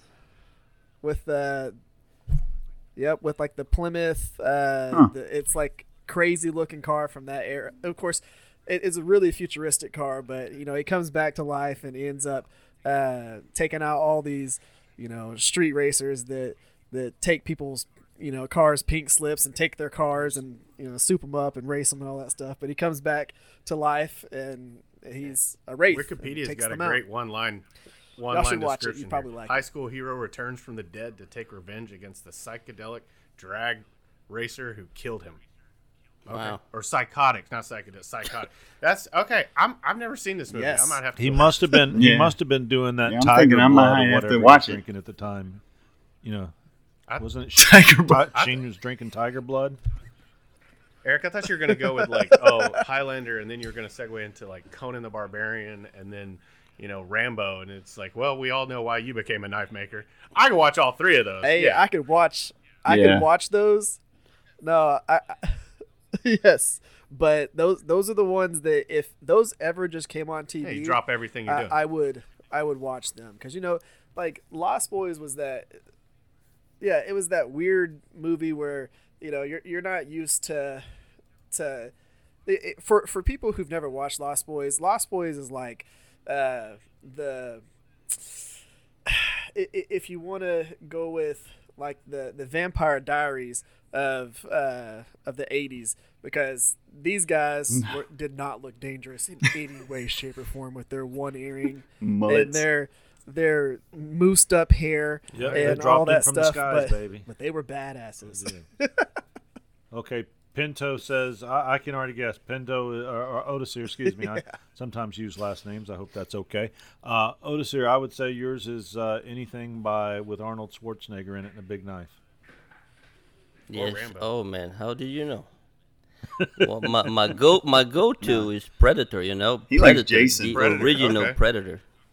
If I see that movie on, I'll stop and watch it. And not only that, every now and then I will search it on demand and I will watch it again. I'm also a Predator? big fan of the whole Alien trilogy. You know. Sigourney Oh, yeah. Weaver and the whole Alien trilogy. I love those movies, man. Even the new ones that came out, which was Mm-hmm. kind of a little iffy, uh, you know, but you know, still still okay. Wasn't there a movie like Alien Predator versus, Predator? you know Predator well, versus A- Alien? AVP AVP was okay. Oh, Not oh, we just call it AVP. He just- AVP. he just shortens. AVP When is you're- okay, but you know, not not my favorite one. And the last Predator, uh, don't don't get me don't get me started there, man. They really messed that one up.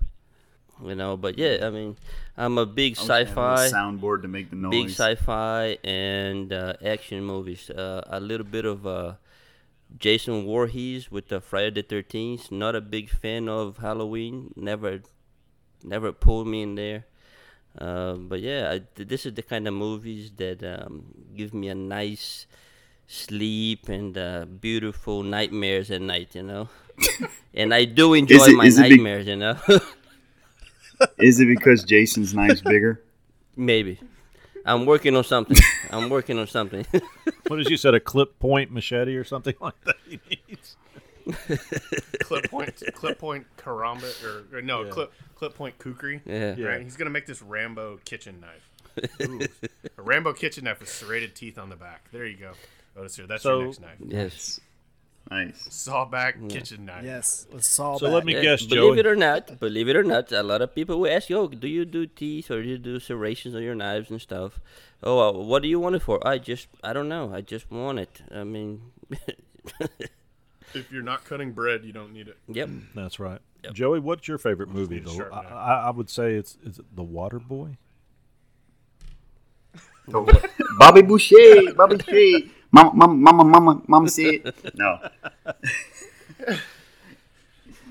um, no, I actually like like uh, Scarface. That's probably one of my Oh, favorite Good movies. Yeah. yeah. Yeah, I like Scarface. Uh, and also, um, Any Yep. gangster movie, right? Any, yeah, like, The Godfather, Goodfellas. Those are all. Good. Oh, Goodfellas. Yeah, that that's yeah. uh. The Sopranos. Um, So they're I just I don't know. Some just draws me to uh, watching those, and um, uh, I like I like the Die Hard uh, series, uh, and uh, Is it a Christmas? Movie? One of my movie, favorite movies. Where do you, where do you stand on is Die Hard a Christmas movie? No, it's not. Yeah, No, it's not. We could have a whole episode. it's a about Christmas this, movie. No, it's not. yeah. Yes, but- it is. I, I don't know. I'm kind of torn. Okay, so- Uh, so you have to pick one movie now. okay, no more top three. What's the top five? Chris, what's your number one movie? top five. Oh, number one. I mean, number one for me is Empire Strikes Back. Always. Empire Strikes Back. Uh, Eric. I don't see that. I don't see that changing. Okay. Yeah. Eric. Moana. Right. Uh, Moana Oh yeah. For, for me, it I was, was gonna say- It was- it was because I'm a dad of children. Cars, And before Uh, that, it was Cars. Yeah. cars. Car- yep. I was fixing to say that. Joey, if you had to throw away all other movies. oh, I'm sorry. Go ahead. You. Oh, give Eric a real, So, give Eric a real uh, choice. Don't let him live with Moana. Don't let him stay with Moana. Yeah.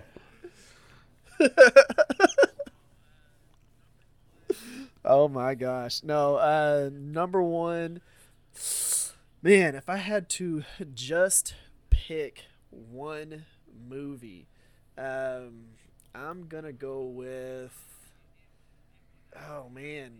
Uh, it, it it would actually have to be uh, now that you, you you mentioned it the number one predator like the original predator if i was going to just pick one movie that uh, i could literally say all the lines from front to back Uh, Good chewing the It would back on a helicopter Predator. and calling yourself a sexual tyrannosaurus. Joey, what's your number one, man?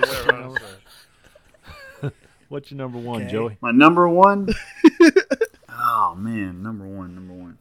Um, man, I, I think I'd have to go with uh, Stephen King's It, Good movie. the newer one though.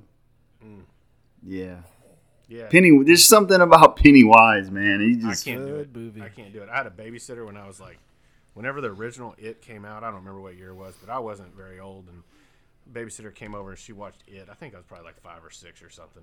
And no, scarred me for life. I can't do it. No clowns. oh, my dude. didn't Nope. go, didn't go Oh, close no. to a drain Nope. after that it was shower drains done I tell you, another pretty creepy movie is uh, part of the uh, Conjuring series, The Nun. Dude. Hello. The Ring. Did you see The Ring? yeah I how did. many of y'all watched the original? like Oh, yeah. Purple Yeah, Blob too. whenever y'all were little Or The Fog. I did. the original Yeah, the original is yeah. Oh yeah. yeah that that'll What mess about with you you, uh, Otis here? What's your number one movie if you had to throw every other movie out? Predator. Original. Yeah. All right. Well, I'm That right there for me is timeless. I mean, it, it, you know, We- as I said before. I We mean, know what Chip's going to pick. It's No, Smokey and no. the Bandit, too. No. Well, here's my favorite quote from from my favorite movie. Some people call it a sling blade. I call it a Kaiser blade. That was that wasn't really a good Carl Childers, was it? Well, some people call it. Here's Carl. Some people call it a sling blade. I call it a Kaiser blade. Sling blade, man. Good, good movie. Good, good movie. We've had a long show today. We're uh, well over an hour and a half into this, so probably time we kind of wind it on down because we're going to spend some time in our shops this weekend and uh, get some knives turned out. So, uh, with that being said, uh, Otis here, what are you going to be doing this uh, next week or so before we do another recording? Um, I'm gonna start working on a on a new, uh, I guess, big Bowie with a elk antler for for the handle. I just haven't decided yet if I'm gonna do like a a single guard or uh, a a double guard in there. Um, I guess I. Uh, um, I don't know. I'm probably gonna put it up for sale. I just let let's see what happens, you know. But uh, uh, what I haven't decided yet is I'm gonna be using the the brown dark chocolate antler or the white one that I have, kind of sun bleached, uh, and then maybe dye the handle a little bit, bring it to a nice little uh, light brown color. I I I really don't like the white the way it is right now, and then yeah, but th- th- that's that's my plan for for Sunday. I'll, I'll be working on the on the blade, and then I'll decide on the handle later on, and what shape of a guard I'm going to be putting in there. And that is another thing that I you know talking about guards. Uh, a, a a lot of people like to say, "Oh, I, I have a Bowie," and one of the uh, traits that I understand for a Bowie is a is a double guard, right? So uh, it's like a general thing that goes on. So I don't know if I'm gonna be actually making a Bowie Bowie or like a, a camp knife, right?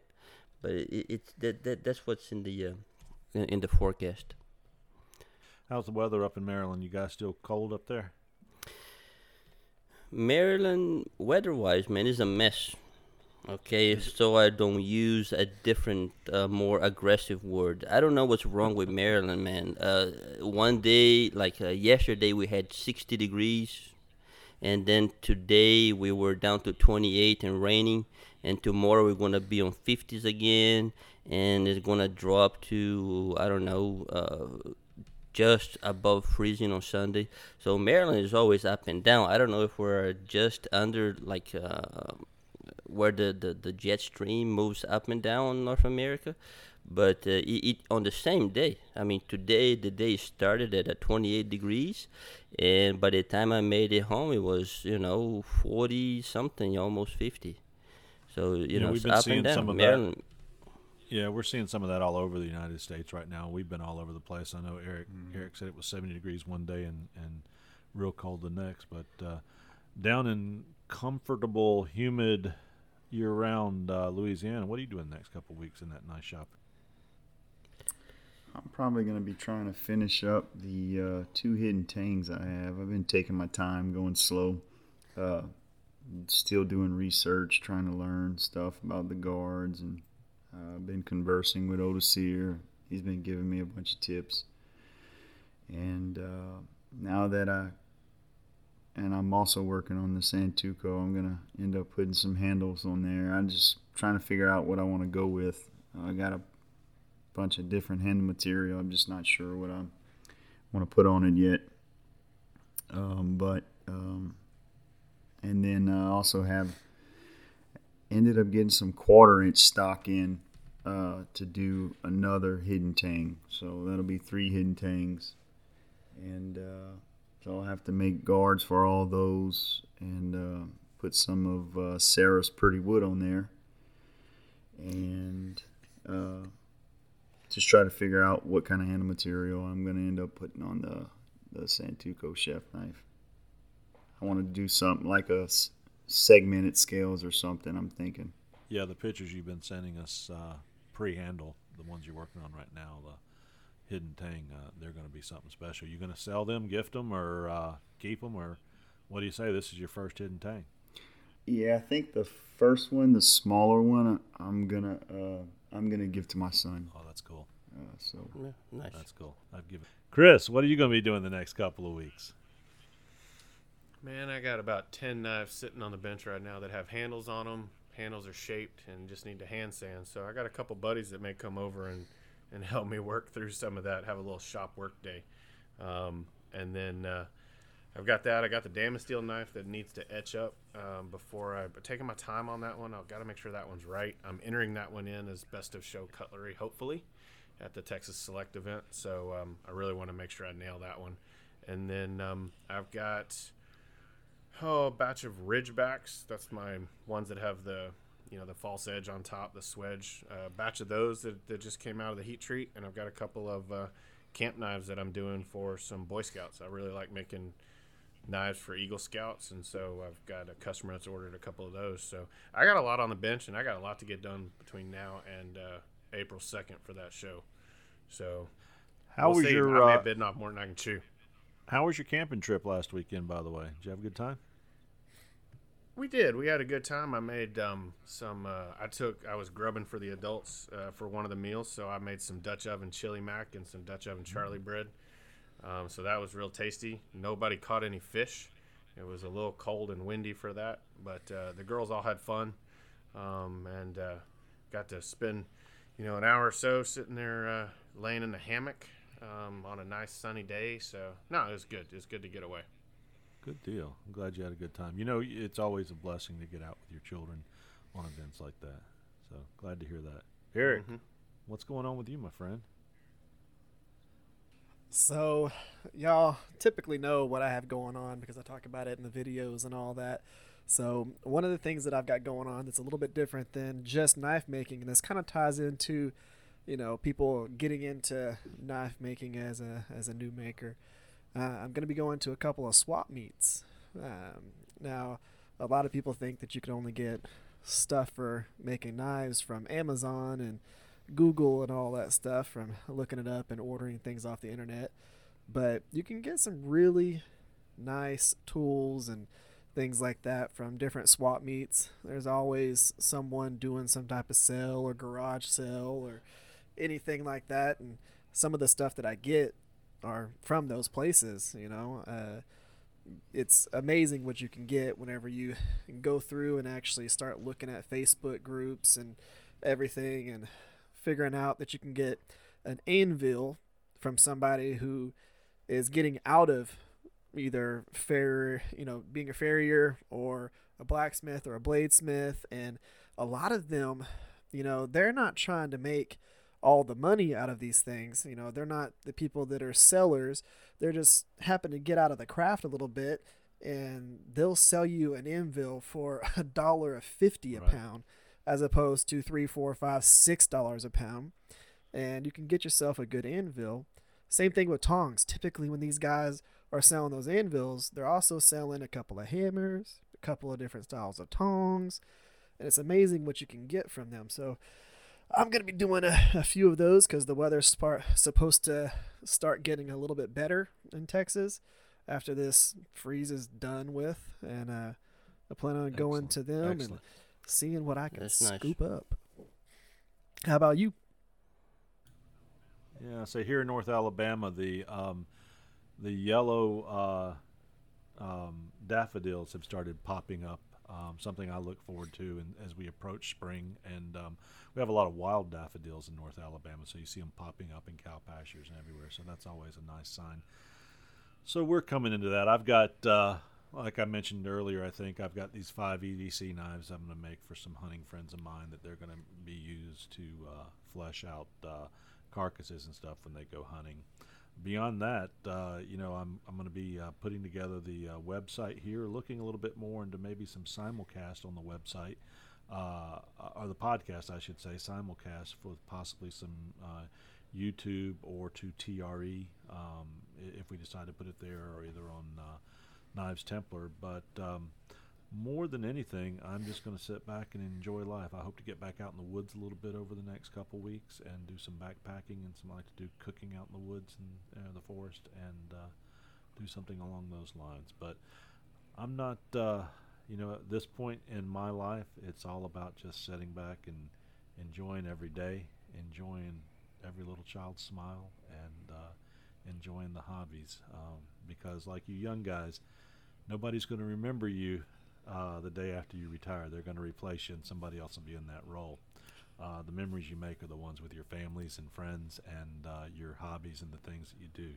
So uh, don't uh, pass those things up in your life because that's a point where I'm at now where I don't take anything for granted, and I still got a lot of life, a lot of years in me. I don't want to sound like I'm old, but um, yeah, I'm just I'm just enjoying every day and everything that comes into it.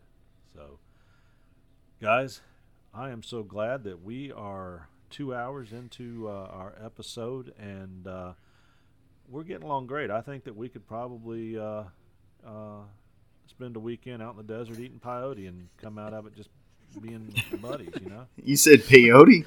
Little Indian ghost trip there, yeah. Yeah, no, isn't that from that movie Young Guns? They went out into the desert and ate some yeah, peyote some or peyote and yeah, they was hallucinating. Yeah, no, nah, we won't do that. Yeah, I don't think we need to do that, but uh, I'll just cook some shrimp etouffee. I mean, we can. I mean, if y'all go with that, I mean. I mean, Joey's just down the we road. Can OD on that. We quick. can OD on that. yeah, I'm so, down. Uh, I'm down. So, guys, uh, we'd like to thank everybody listening today for uh, listening to the podcast. And if you haven't subscribed, please uh, hit that subscribe button so you don't miss an episode of the Knives Templars. And also, before we sign off today, uh, you've heard some uh, great messages from great new sponsors that we've gotten. Please make sure that you're supporting these sponsors in all of your knife endeavors because uh, they are they are great and they're reaching out to us to make sure that they're providing good products to you. So all that being said, we're going to sign off from the Knives Templar now. Hey!